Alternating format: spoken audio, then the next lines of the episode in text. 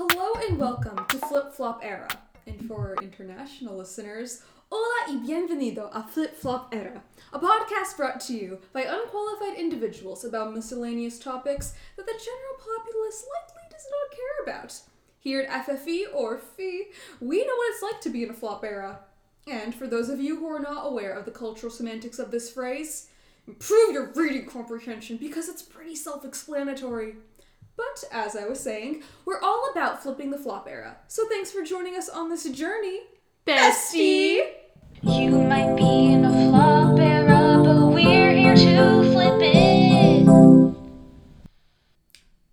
OMG, hi, hello. I hope your summer 2021 is off to a great start. But you know what would make it even better? Telling everyone you have ever met that this is the best podcast in existence. We don't care if you're lying, just do it, bestie. With that, let's begin the show. Today, we will shine a light on the ubiquity of flop eras. If you look closely, they're everywhere. Just like the floaters in my eyeballs. I hope you fix that one day. And sometimes it's good to just know that other people, even if they are fictional characters, are not thriving, despite what your Instagram feed might lead you to believe.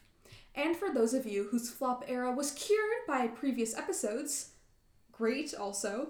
But um, you know, you should keep listening because it's good to hashtag stay humble. In the first half of our discussion, we are going to talk about flop eras in the Assassin's Creed franchise.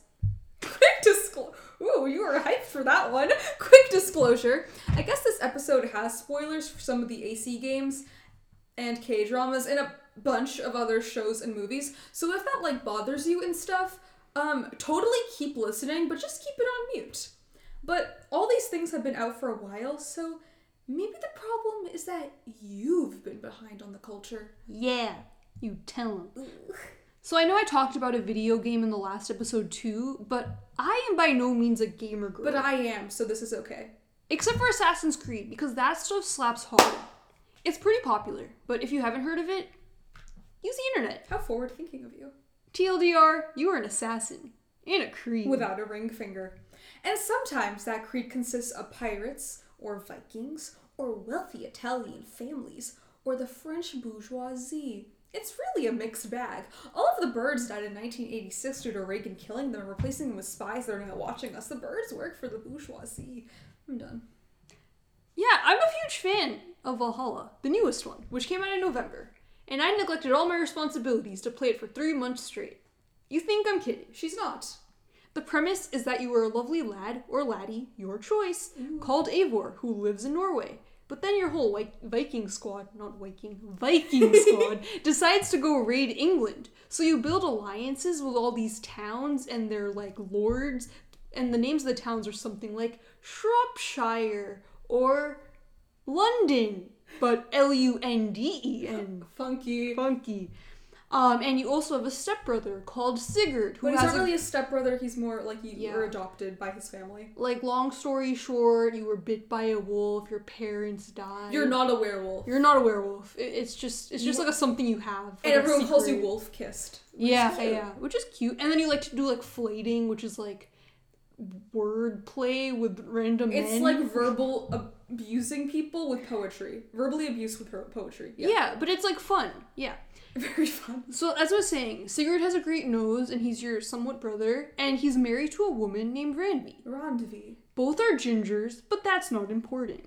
So, apart from all of the assassinating, this game is amazing because Eivor's personal life is very entertaining. Like, yes, the previous games had some moments, like in the amazing Ezio trilogy, when you had to repeatedly press X for him to kiss and Canoodle, his lady friend who was also ginger, and such, just to progress the game, and I don't think that scene was something I really needed to be part of. But going back to Valhalla, there are these twin brothers, Also ginger. and one of them has a crush on Eivor. But then I called him by the wrong name, by accident but on purpose, after some respectful hand holding at a wedding. And more. And then he spirals into depression, which was actually really sad to watch. I have residual guilt. But the best is yet to come. Ooh. So my kinder brother Sigurd, with the great nose, remember, And ginger. he loses an arm and his mind thereafter, So sad. inevitably neglecting his wife Randvi. So I decide to start dating her in the meantime. Totally justified, you know. She was lonely.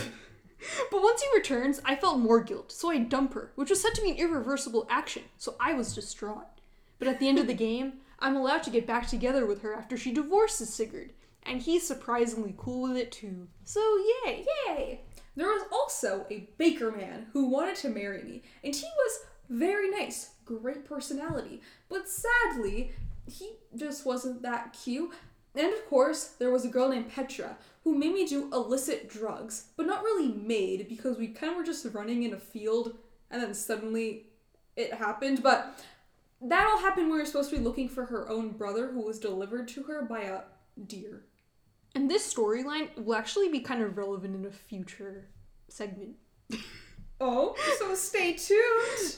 But yeah, there's also a fellow assassin, Basim? Basim? They say Basim, but I think it's Basim. Yeah, nobody pronounces things the same way, so it's really hard to know. Very similar the- to the Star Wars franchise, which will also be mentioned later, where like no name is pronounced the same way. Exactly. So Basim's wife is stuck in a trident, so he's in a flop era, but there's just too much backstory there, and some baggage just can't be unpacked, you know. We're gonna keep that suitcase zipped. Um, suitcased. Anyways, um, there's a dude named Dag. That's day in Norwegian, by the way, thanks to my Norwegian translator Sachi, who is like obsessed with Sigurd. And one day, whilst I resolved a village dispute involving a man cutting off the tail of a horse, which belonged to his neighbor, to make a paintbrush, a Dag saw me sitting in Sigurd's little head throne chair, and then decided to fight me in a holmgang, which is a fight to the death type encounter. He, unfortunately, soon perished by my hand. It's a sad dog for dog. Snap, snap. Uh, let us now transition to another rich source of flop eras. K dramas. I personally have only watched about two and a, one sixteenth of them, but I have also watched many trailers on Netflix, so you could say I'm somewhat of an expert. And I think it's safe to say that Crash Landing on You, or Cloy, is impeccable. Yes.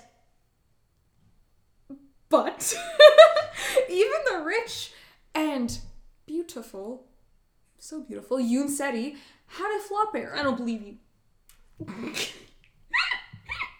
this isn't this isn't really a spoiler, but the entire premise of the show is that she's testing out her company's new paragliding product, but she also just wanted to go paragliding for fun to celebrate. Um, and a tornado whisks her very violently across the DMZ, or the demilitarized zone for those who don't understand foreign policy, and into North Korea, where she meets an army officer and his squad of subordinates, and it's the cutest thing ever. Obligated to say that the stars of Cloy Hyunbin and Son Ye Jin, affectionately known as Bin Jin, Pigeon! are always welcome on the pod. We love you both very much. Very, very much. Snap, snap, snap for Binjin. Next is Memories of the Alhambra, also starring Hyun Bin. I'm his biggest fan, by the way. Justifiably so. Wow. Um, Homeboy is named Yoo Jin Woo and is trying to be a CEO. Well, I mean, he already is a CEO, but he's trying to get bigger and better and invest in an augmented reality game. But he accidentally, but not really accidentally, kills his best friend, who is another CEO named Hyung Suk, and a zombie corpse of him that becomes an NPC in the augmented reality game ends up haunting him. If you're confused, pretend you're not. And his forced love interest but it- they're like kind of cute now, but whatever. Um, and his future third ex-wife, because he has a history of divorcing, shames him into dating her because he allegedly ruined her birthday by being ill and having a broken leg. Like the poor boy has a hobble. Le- leave him be. And also, his friend, Hyung Suk, who he accidentally killed, married Jin Woo's first ex wife and then kept trying to visit Jin Woo's second ex wife. Like the audacity of these people. I don't think a flop era gets any bigger than this. But wait, there's more. His secretary and best friend. My favorite character, his name's Jungkook, and I love him so much. He had a cute little smile. Oh, he's so great. also dies playing the game. And I cried. and his adopted father figure disowns him. And then- Jinwoo's. Jinwoo's, Jinwoo's. And then opens an investigation into the death of the friend, Hyung-suk, who is also his son. But he also disowned him too. And slapped him twice in front of everyone. slapped both of them twice. That's four slaps total.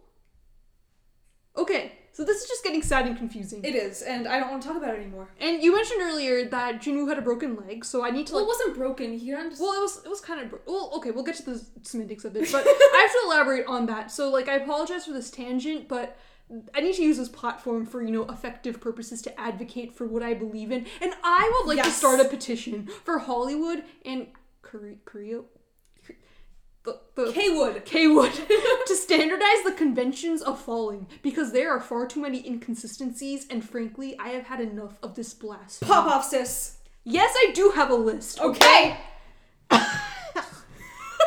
One, we've been mentioning Memories of the Alhambra. Our main character falls down six stories, hitting his limbs on each floor railing, He goes thok thok thok thok thok, and lands on a coffee table. which is glass. He's sus- he sustains a broken It's okay, leg deep breaths. I know this is really a and two topic. bruises on his beautiful face. and he falls. He lands very gracefully, by the way, like a beautiful like side thing. Oh, he looks amazing. Okay, that sounds a bit unrealistic, right? But they gotta keep the show moving along, and he gets a cane and a hobble, which really adds to the character development, so I'll let it slide. Okay, Okay? Never knew he could up his attractiveness by having a cane, but somehow he does. Hyunbin, you're such a talented man. Number two, Big Little Lies. Nicole Kidman's abusive husband, played by Alexander Skarsgård, is Skarsgård. pushed down a petite flight of stairs and is somehow impaled by some construction equipment and dies instantly? I love this show so much! So again, I'll let it slide. But it literally was five stairs, and then there was a landing. So physics, who's she? Physics, I hardly know her. Okay. Number three, Run. This is that Sarah Paulson movie with the whole Munchausen's by proxy ordeal. Like, again, why are there so many shows and movies about this? I blame Ryan Murphy. and he falls down this. uh, she, sorry. She falls down this huge staircase in a hospital and somehow survives. Okay? That's fine. Number four, going for a throwback Harry Potter and the Half Blood oh, Prince. Dumbledore falls like two feet and then dies. Like, I don't even understand. I mean, in his defense, he was like 3,000, but still, come on. And finally, number five. This encapsulates Star Wars episodes six and nine. Palpatine literally falls down an endless air vent thing in the Death Star, but lives to tell the tale at like three billion years old. Lizard Man. Like, look at him. Like literally, Rise of the Skywalker was an abomination for that reason alone. Okay. but I'm just not gonna. I'm just not gonna go. okay, are you are you finished? I'm finished. Okay. So you clearly have a lot of passion for this, and you know, I admire that. Thank you. You're welcome. And now it's time for our award-winning final segment. Who who awarded us this thing? We cannot disclose for It's don't search. private reasons. Personal you better reasons. shut your mouth, listener. So the segment title "Flip or Flop." Please don't sue us, HGTV. Open parenthesis, close parenthesis. Of course. Sorry, didn't know we were reading it so exactly. Um. So this week, my flip goes to the Asian. Asian, Asian, uh, ah? Asian sesame chicken salad from Panera. The first time I had a salad from Panera, was pretty good. There were almonds in it, it was I liked it. Um, and my flop, my get ready for this one. It will have to be Al Pacino's Cuban accent in Scarface, cause that was something.